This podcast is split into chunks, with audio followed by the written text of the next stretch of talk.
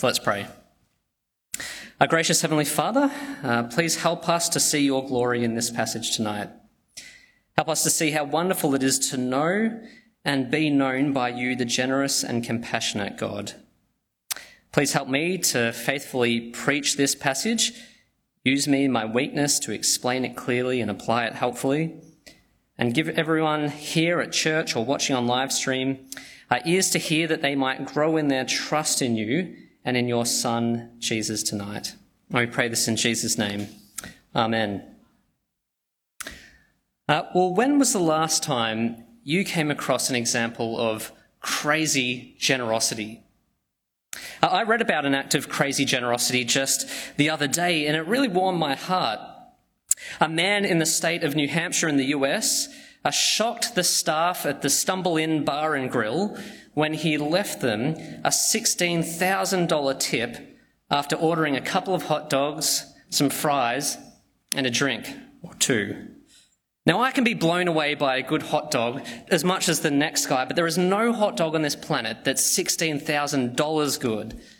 See, what this guy did for that staff was crazy generous.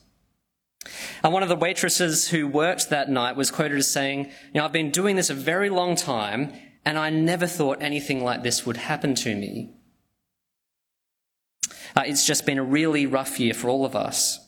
And we don't live in a tipping culture like the US. Uh, but in the States, waiters and waitresses rely on tips to kind of supplement the minimal wage they're getting.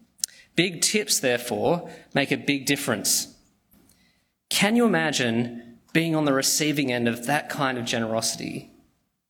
Do you ever dream about being on the receiving end of that kind of generosity? Uh, sometimes Ruth and I will dream together of a scenario in which our landlord, out of the goodness of his heart, simply decides to give us the property we're living in. We talk about what changes we'd make, the things that we would knock down or fix up. See, how awesome would it be to experience, to receive crazy generosity? Now, while most of us will never come across such a crazy generous tipper or a crazy generous landlord, each of us has the opportunity tonight to encounter someone far better, someone far more generous, in fact. You see, that's what this short passage does for us tonight. It reveals to us the Almighty God who is both willing and able to be crazy generous to desperate and needy people people like us, as we'll see. So, what I'll do is look at this story of the widow in three parts uh, the, her huge desperation, the huge provision, and then the huge salvation she receives. And once we've thought about the story, we'll then think about how we too can be saved and changed by God's great generosity to us in Jesus. So let's think about first the huge desperation we see at the start of this passage. Uh, read with me from verse 1. The wife of a man from the company of the prophets cried out to Elisha, Your servant, my husband, is dead. And, I know, and you know that he revered the Lord. But now his creditor is coming to take my two boys as his slaves. Uh, during my Bible college years, one of the messages that was repeatedly given to ministers in training was the message to keep loving your wife. Uh, this message kept coming because being the wife of a minister can, at times, be quite tough. Uh, they can feel the weight and stress of their husband's responsibilities. Uh, the household income might be lower than it might have otherwise been. The husband is often out a number of nights a week. Uh, being a minister's wife can get a bit tough, and that's why we were repeatedly told keep loving your wife. Now, if being a, the wife of a minister in, can be tough in 2021, imagine the rough ride this ministry man's wife may well have had in the days of Elisha. See, she was married to one of the few faithful prophets left in Israel. And I can only imagine she would have felt the stress of seeing her husband pressured and persecuted for his faith, uh, for his faithful ministry during the evil reign of Ahab and his wife Jezebel. We're actually told back in 1 Kings chapter 18 that Scott preached on that Obadiah had to hide a hundred of Israel's faithful prophets, put them in caves to keep them from being killed by Jezebel. Perhaps her husband had needed to go into hiding for some time, or perhaps his ministry simply meant that he was away for long periods of time from the household. You know, on top of these real possibilities, we get the sense in this verse that there was some financial stress in the household. It would seem from verse 1 that her husband had to borrow some money to keep her family going, to keep the family going. Now, maybe he had a plan to pay that money back. Maybe he had some extra work lined up that he was sure would pay off the bills. But whatever plan he had, it comes to nothing when he himself dies. And so, with the death of her husband, this woman, who probably hadn't had the easiest run, now finds herself in total desperation. In fact, she has a kind of double grief. Not only does she have the grief of losing her beloved husband, who in ancient times would have been her source of provision, she also has the grief of thinking that her two precious sons will be sold into slavery to pay off her bills. And you can really feel her depression in verse 1, can't you? And we're not told that she simply speaks or makes an appointment with Elisha. She goes and cries out to him. Her words carry a raw grief and even a sense of kind of confusion or injustice about her whole situation. It's like she's saying, Elisha, my husband was a good man. You know that he feared the Lord, but now this? And now I have to see him die. I have to watch my boys become slaves, and I have to slowly become destitute and all alone. May God help me, Elisha. In her complete desperation, this widow cries out to God by crying out to his prophet Elisha. And how does God respond? Well, in a beautiful display of compassion, God generously provides, which is the second point, the huge provision in this passage. Uh, most of us know the disappointing feeling that comes when we get less than what we hoped for. You know, you open a packet of chips, it's one third full. What the? Uh, you go on a Queensland holiday only to find that it's washed out by a week's worth of rain. The medical treatment only provides minimal relief. We don't like it when we get less than what we hoped for, but we love it when we get more than what we hoped for. I experienced this a couple of months ago when a generous friend of ours offered to give us some firewood uh, that he'd cut up uh, on his country property. Now, I had expected that we would get whatever was kind of left over from what his own family had taken. Uh, but when he arrived, I discovered that he had filled his enormous tandem trailer full of wood just for us. He had made a trip to and from the country just for us. I couldn't believe how much he was giving us. But the generosity didn't stop there.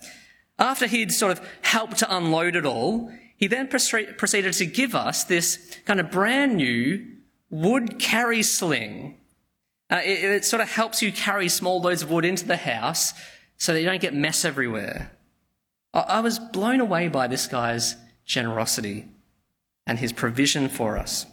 See, I had started that day with a few bits of dodgy scrap wood I had ended that day with a mountain of pre cut premium wood and a new carry sling. So now, every time I sort of drive into a servo and I see those bags of firewood, those small bags selling for like $13, it reminds me of what a huge provision this friend uh, had given to us. See, isn't it just awesome when your expectations are blown out of this world? Through a generous provision. And that's what happens with this widow. This widow seeks God in her desperation, and she gets a lesson in just how abundantly generous the true God is. She starts her day with nothing or next to nothing. She ends that day with a huge and valuable something. Read with me from verse 2. Elisha replied to her, How can I help you? Tell me, what do you have in your house? Your servant has nothing at all, she said, except a small jar of olive oil. So basically, nothing at all. Elisha said, Go around and ask all of your neighbors for empty jars. Don't ask for just a few. Then go inside and shut the door behind you and your sons, pour oil into all the jars, and as each is filled, put it to one side. Now, we're not really told why the woman is told to shut the door, so it's kind of hard to be exactly sure. But maybe it was because uh, God was simply highlighting to this woman and her sons how they and they alone were the special focus of his care and generosity in that moment. But did you notice that in, in verse 3, Elisha just expects God to be crazy generous? See what he says there? Don't ask for just a few jars. Trust me, he says, I know God, and he's not going to be stingy with you. So you get as many as you can. He's going to fill them all up. And in an act of faith, the widow does what Elisha says. In fact, she follows his instructions to a T. Verse 5 tells us that she left him, she shuts the door behind her and her sons, and they brought the jars to her, and she kept pouring. And I love her faith here. You see, she is told of God's great generosity, and she actually believes it. There's no kind of, it's too good to be true hesitation going on with her. At no point do you get the sense that she's ready to quit. At no point does she say, well, all right, then I'm sure uh, God's done just about enough. I don't really want to bother him anymore. No, when every square inch of her house is full with jars of oil, she asks for another empty. In fact, it's only when her son says to her, Mum, there's not an empty jar left in town, that the oil stops flowing, verse 6. The widow starts that day with nothing, just a little oil in a little jar, as she ends that day with everything. Wall to wall with jars of all shapes and sizes, filled to the brim with precious oil.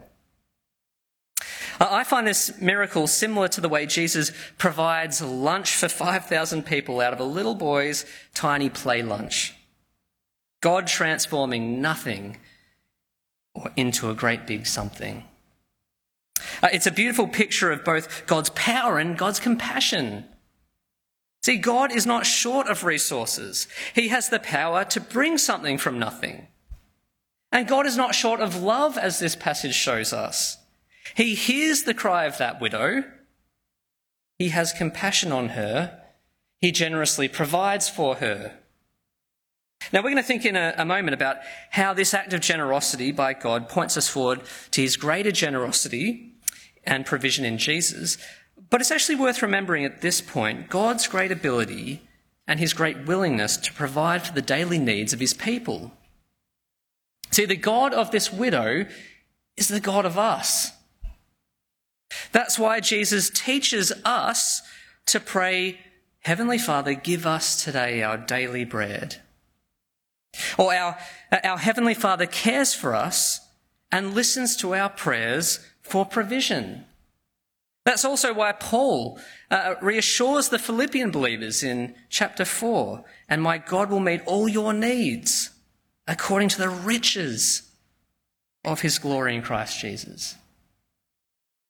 See, we need to know our God is not stingy.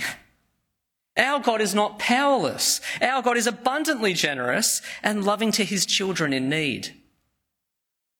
And I suspect many of you have actually tasted God's goodness in this way. The provision of work at just the right time. The visit of a friend at just the right time. The delivery of a meal just when you need it. The provision of grace and endurance that you needed to get you through that particular trial God is powerful, God is loving, God is generous. And we simply need to be like this woman and keep asking Him and trusting Him to provide. So we've seen the woman's huge desperation, we've seen God's huge provision. Now we see the full glory of the widow's huge salvation. So read with me that last verse, verse 7. She went and told the man of God, and he said, Go sell the oil and pay your debts. You and your sons can live on what is, on what is left. Sell, pay, live. God's marvelous generosity saves this woman and her sons. Now remember, this woman began this day with a kind of double grief. Not only the grief of losing her husband and provider, but also the grievous realization that she was going to lose her sons to slavery. But did you notice that this woman ends her day with a kind of double salvation? Not only is she able to pay off the creditor's debts and save her sons from slavery, she and her boys are now able to keep living off the rest of the proceeds. God has saved her from the imminent danger of slavery, and He has saved her from the future danger of destitution. God has delivered to this no name widow a huge salvation. Within her day, within a day, her world goes from desperation to salvation. Uh, one of the movies I grew up on, uh, growing up in my family, was the movie Oliver the 1968 adaptation of Charles Dickens' novel, based around the story of Oliver Twist. Uh, as many of you know, Oliver was born and raised in poverty, and he eventually gets caught up with a bunch of pickpockets in London, but in a remarkable display of kindness and generosity, Oliver is taken out of that world and adopted into the home of the wealthy Mr. Brownlow. Uh, Oliver's, the difference in Oliver's two worlds is kind of like night and day. He goes from grimy, stinky, kind of corrupt to clean, safe, secure. And the difference is so stark for Oliver that he breaks out into a song, Who Can Buy This Wonderful Feeling? And I love that story because it captures so wonderfully how good it is to go from a life of desperation to a life of provision. See, can you imagine the wonderful feeling this widow must have had when she saw all the oil in her house and then heard the words of Elisha sell, pay, live? That would have been something worth singing about. It would have been surely much more wonderful than receiving a $16,000 tip, much more wonderful than being gifted a four bedroom house in Watsonia. That would have even trumped Oliver Twist, I think. Yeah, here's the thing about our passage tonight. While it gives us a beautiful picture of God's huge generosity and compassion, in many ways, this passage simply sets the scene, gives a preview of the greater generosity and compassion that God pours out in his provision to us, in his provision of Jesus, to desperate and needy sinners. you see, if you want to experience the supremely wonderful feeling of a saved and changed life, you find it now in Jesus. He is the one who offers to provide us with the crazy generosity that most of us long to receive. God saves this woman from financial ruin by paying her debt with oil. Jesus saves us from spiritual ruin by paying our debt with his blood. You see, God in his word tells us that there's a greater spiritual debt that we've all incurred the debt of guilt due to our sin. God has found each one of us guilty in his sight for the multitude of ways we have ignored him as our creator and broken his commandments to love him and love others as he wants us to. It's sometimes hard for us to fathom, but our sinful rejection of the holy God puts us in a more desperate state than the woman of this passage. You see, we can't pay off our debt of guilt. And left to ourselves, we would be facing God's just judgment for sin, which is death, eternal death, in a judgment the Bible refers to as hell. But the good news is that God doesn't leave us in our desperate state as sinners. Amazingly, and it is amazing, God chooses to treat sinners with the same compassion and love as he treats this widow in this passage. Out of his abundant generosity, God gives to sinners his son Jesus, who pays our debt of guilt by taking upon himself our sin and dying for it at the cross. Jesus pays the penalty of death. We are given the promise of forgiveness and life through faith in him. Paul expresses God's merciful generosity and kindness to sinners like us in this way in Titus 3. At one time, we too were foolish, disobedient, deceived, and enslaved by all kinds of passions and pleasures. We lived in malice and envy, being hated and hating one another. Paul saying, we were desperately trapped in sin and the debt of guilt. Oh, but when? But when the kindness and love of God, our Saviour, appeared, He saved us, not because of any righteous things we have done, but because of His mercy. He saved us through the washing of rebirth and renewal by the Holy Spirit, whom He poured out on us generously through Jesus Christ, our Saviour so that having been justified by grace, by his grace, we might become heirs having the hope of eternal life. Huge desperation due to sin, huge and generous provision in Jesus, huge salvation as we see Jesus washing our sin away, justifying us in God's sight, giving us the sure hope of eternal life. Who will buy that wonderful feeling?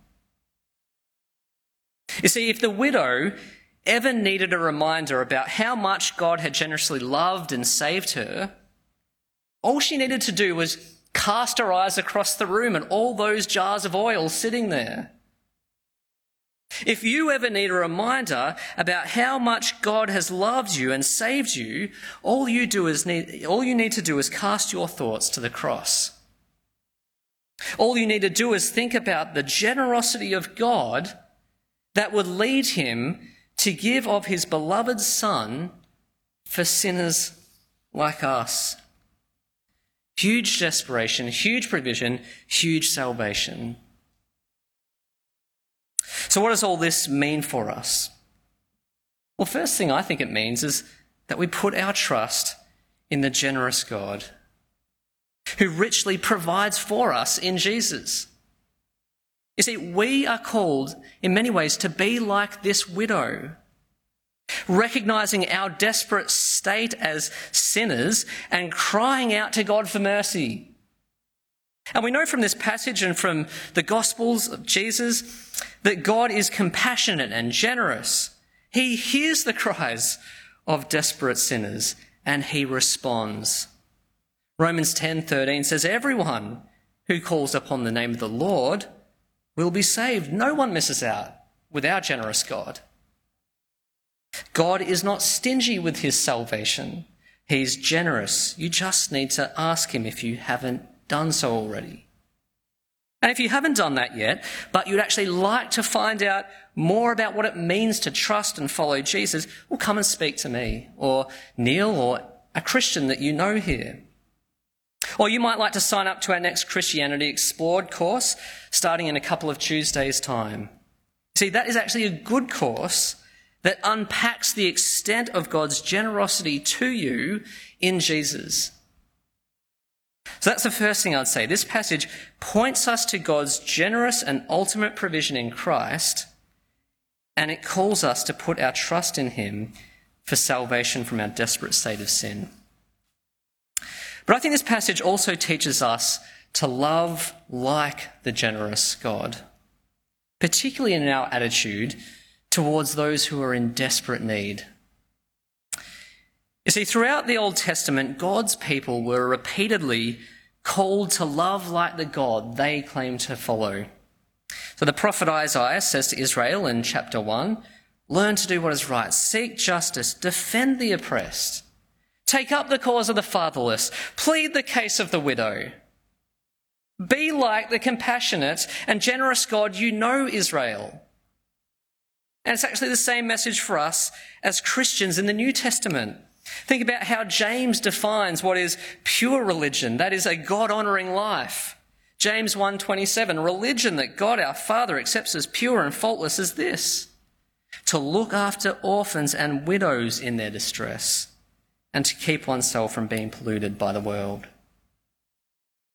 See, how do we thank God for his generosity to us that is shown in Christ? Well, one big way is by showing God-like, Christ-like love and generosity to the needy and desperate in our church and in our community. If God cares about a no name widow, we should care about no name widows. If God cares about the plight of fatherless boys, we should care about that. Now, those who are in desperate need in our day aren't always going to be widows and fatherless children, but sometimes they will be. I was distressed to discover this week that an elderly widow on our street, someone whom I've had many chats with, shared the gospel with, that she had a fall in her house. She was taken to hospital and she's been in a state of confusion and distress ever since.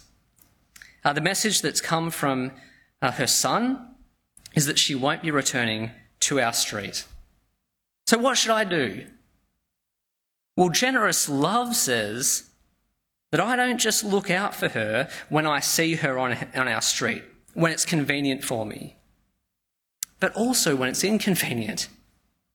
Generous love calls me to give of my time and energy and track down a contact number, organize a hospital visit, and go and see her. If my God loves the widow in distress, I must love the widow in distress. If my Saviour gave of his life for me, I can give of my time and energy for her. Who is it for you? Now, it won't always be a widow, but there are many other people who may be in needy circumstances or just simply need a good dose of generosity. I was encouraged recently by someone's interest in helping out with a particular child with special needs in Sunday school. You see, that is an act of generous love to both the child and the parents. But there are other people in need, those in our number who feel distressed by a particular physical or mental illness or grief. Those who feel trapped in a dead end job. Those who feel trapped in a challenging marriage or difficult relationship. Those who feel anxious about their finances, how they're going to pay the rent. See, as you keep getting to know more new people, or as you keep asking the occasional deeper question, you'll come across desperate and needy people. And you actually may be one of those people. And if you are, well, please let us know because we want to actually be generous to you in our love. But the generous love of God to this dis- desperate widow should shape our love to those who are desperate in our midst. Now, sometimes this might require us to be generous with our time, driving someone to an appointment, maybe sometimes our energy, chatting with someone after church, even when we're a bit tired. Sometimes it might uh, mean giving of our money or other material resources. We are to love like the generous God. I'll close by reflecting on uh, one last example that has always stuck with me. Uh, in the first year of the two year traineeship I did maybe about 11 years ago here at church, uh, I remember being quite strapped for cash at that point. It turns out being a ministry trainee isn't a lucrative endeavour. And that's why I was so encouraged by the particular generosity shown to me by a kind hearted person following one service. Uh, this particular person was actually a missionary that we supported as a church.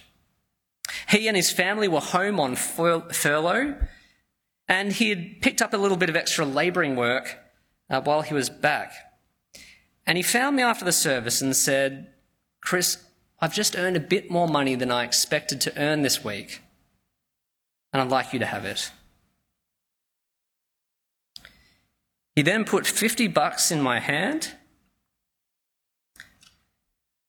And that might not sound like a lot to most of us now. It doesn't sound like heaps to me right now, but it was to me then. And I suspect it probably was for his missionary family as well at the time. But that moment has always served as a wonderful example of Christ like, generous love. You see, how does that kind of God honoring, generous love become increasingly present in the lives of all of us, though? Well, I think it happens as we know personally the generous God of this passage. The God who reveals himself primarily in Jesus. The God who had mercy on us in our huge, desperate state, who gave of his Son to be our huge provision, and allowed us through faith in Jesus to receive that huge salvation. I think that's how. Let's pray. Our gracious Heavenly Father, we praise you for your abundant generosity to us. And we know that because of our sin, we are desperately needy people. And so we give you thanks that in your great love for us, you richly provided for us in our Saviour Jesus. Thank you for the salvation that comes to us through faith in Jesus. Help us to show our thanks to you, Father, by being like you and generously loving those in need around us. We pray this in Jesus' name. Amen.